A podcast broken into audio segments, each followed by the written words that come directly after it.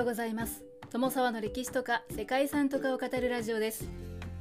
このチャンネルでは社会科の勉強が全くできなかった私が歴史や世界遺産について興味のあるとこだけゆるく自由に語っています。本日ご紹介する世界遺産はゼレナーホラにあるネポムークの聖ヨハネ巡礼教会です。この世界遺産があるのはチェコ共和国でチェコ共和国というとドイツやポーランドオーストリアなどと国境を接している国です。ゼレナーホラはチェコ語で緑の山を位置していてチェコ共和国の西部ボヘミアを代表する巡礼地でもあります。プラハ南東のボヘミア・モラビア高地に位置していてそこに立つネポムークの聖ヨハネ巡礼教会は1393年に殉教したプラハ大司教代理の聖ヤン・ネポムツキーゆかりのベネディクト会教会です。ヤン・ネポムツキというのはチェコでは数少ないローマカトリック聖人の一人です。1340年頃に西ボヘミアで生まれて1393年の3月20日にプラハで亡くなりました。当時のプラハ大司教に仕えていて現在ボヘミア守護聖人の一人に数えられています。ネポムークの聖ヨハネ巡礼教会はヤン・ネポムツキーに捧げて建てられましたがネポムツキーの生涯ゆかりの地というわけではないそうです。ただ世界中にどこにも同様の建物はなく教会はヤン・ネポムツキーの伝説に由来する数字の5の象徴で満たされています。この教会は1719年に着工して主要部分が1721年までに完成しました。小さな教会が丘に立つだけなんですけれどもこの教会はイタリア系でプラハを中心に活躍した建築家であるヤン・サンティーニ・アイヘルの傑作とされています。サンティーニは建物と装飾の両面でバロック様式にゴシック的要素を統合したそうです。ということで聖ヤン・ネポムツキに捧げられた教会とは一体どんなものなのでしょうか。本日はチェコ共和国にあるゼレナーホランにあるネポムークの聖ヨハネ巡礼教会についてご紹介したいと思います。この番組はキャラクター辞典ワンタンは妖怪について知りたい。パーソナリティ空飛ぶワンタンさんを応援しています。世界遺産ゼレナーホラーにあるネポムークの聖ヨハネ巡礼教会のお話をするんですけれどもその前にヤン・ネポムツキーという人物についてご紹介したいと思います。ヤン・ネポムツキーは1340年頃に西ボヘミア・プレズニの近くに位置する町ホムクで生まれました。正確には本日ご紹介しているネポムークの聖ヨハネ巡礼教会が建っている場所で生まれたとされています。当時ここにはヤンの聖家である小さな家が建っていました。ネポムツキーは交渉人司祭そして弁護士として働いていたそうです。さらに教育から得た知識を生かして次第にその地位というのを確立していきました。ネポムツキーは1389年にはプラハ大司教代理に任命されました。これはですね上級職が全て一部の貴族の中から選出されていた当時貴族出身でないネポムツキーにとってはそのキャリアの頂点とも言える職だったんですね。しかしながら同時にネポムツキーはプラハ大司教とボヘミア王の権力争いに巻き込まれてしまったんですね。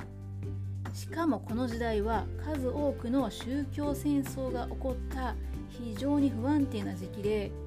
これが後にカトリック教会の改革へと発展することになるんです。国王と大司教との対立というのは1393年に頂点に達しまして彼はプラハ城で捕らえられて拷問を受けて最終的には命を落としてしまったそうです。直接の死因が拷問であるということは20世紀に行われた遺骨の調査でも証明されたそうですね。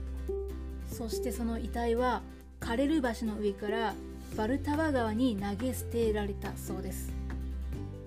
そんなネポムツキーにはある逸話が残されているんですね。かつてボヘミア王のベンツェル4世が王妃の懺悔の内容を知りたいとネポムツキを問い詰めたそうです。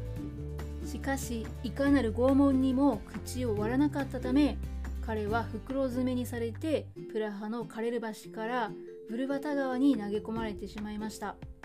そしてその魂が天に昇ると5つの星が生まれ川の上空に浮かんだと言います。また1719年に聖ビート大聖堂にあった彼の墓を開けると完全に白骨化していたんですけれどもその下だけは原型をとどめていたと言います。これらの奇跡から彼は聖人となって今は祀られているんですね。そんな逸話が残っているということなんですね。だ拷問で亡くなった後に川に投げ込まれたっていうことが20世紀の調査で分かっているので多分ニュアンスは少し違うのかなと思うんですけれどもこういった逸話が広まって成人となって崇拝されるようになっていったということは間違いなさそうですね。ヤンネポツキーの広範な崇拝が始まっていったのは17世紀になってからのことだそうですね。だから亡くなってから随分後のことなんです。この時道端に記念の十字架が建てられたりその名を冠した教会が創設されたりといったことが盛んに行われたようですね。そしてボヘミアの守護聖人となって崇められるようになったのもこの時期でした。公式に聖人として認められたのは1721年5月31日でちょうど今から300年ほど前のことだったようです。そしてそれに合わせてこの時に建設されたのがネポムークの聖ヨハネ巡礼教会なんですね。ネポムークというのはネポムツキーがボヘミアにあるネポムク出身であることからそのように呼ばれているようです。聖ヤン・ネポムツキー巡礼協会というふうにも呼ばれているようなのでまあどちらかというとこちらの方が分かりやすいですよね。1719年にネポムツキーを記念する教会の建設工事が始まりこれは当時の首都会修道院の大修道院長バーツラフ・ベイムルバによるものだったそうです。はいちょっと名前が読みにくいですけれどもまあいいでしょう。中世の時代に遡るとセレナホラーにはもともと首都会の修道院はありました。近郊のネポムク出身のヤン・ネポムツキーもこの修道院で学んでいたそうです。ですがこれがフス戦争で消失したために少し違う場所に新たに市東海修道院が建設されてそして修道院とゆかりのある殉教者に捧げる聖堂としてネポムークの聖ヨハネ巡礼教会がゼレナーホラに建設されることとなったそうです。完成した教会堂には5つの門があり五角形の5つの礼拝堂が五角形になるように配置されています。聖堂の祭壇には5つの星のついた玉の上に聖ネポムツキーが立っていて天使に囲まれているそうです。また聖堂には三角形の窓があって三位一体を表す3人の小天使が配置されているそうです。三位一体というのはキリスト教で父である神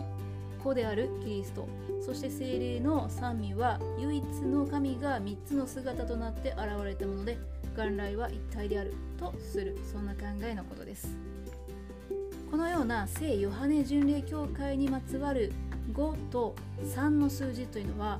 時の権力に屈することなく1393年に53歳で殉教した聖人ヤン・ネポムツキーを祀るものであるという説がありますちょっとこれはまあ分かるような分からないような説だなと思うんですけれどもネポムツキーが川に投げ込まれた時に上空に5つの星が現れたという伝承から5つの星はネポムツキーのシンボルでもあるそうですね。ということで世界遺産ゼレナーホラーにあるネポムークの聖ヨハネ巡礼教会はそんな聖人ネポムツキーのシンボルとなった星形を建物の造形にも生かしたという珍しい教会となっております。本日は以上となります。ここまでご清聴いただきましてありがとうございます。皆様本日も素敵な一日をお過ごしくださいね。友沢でした。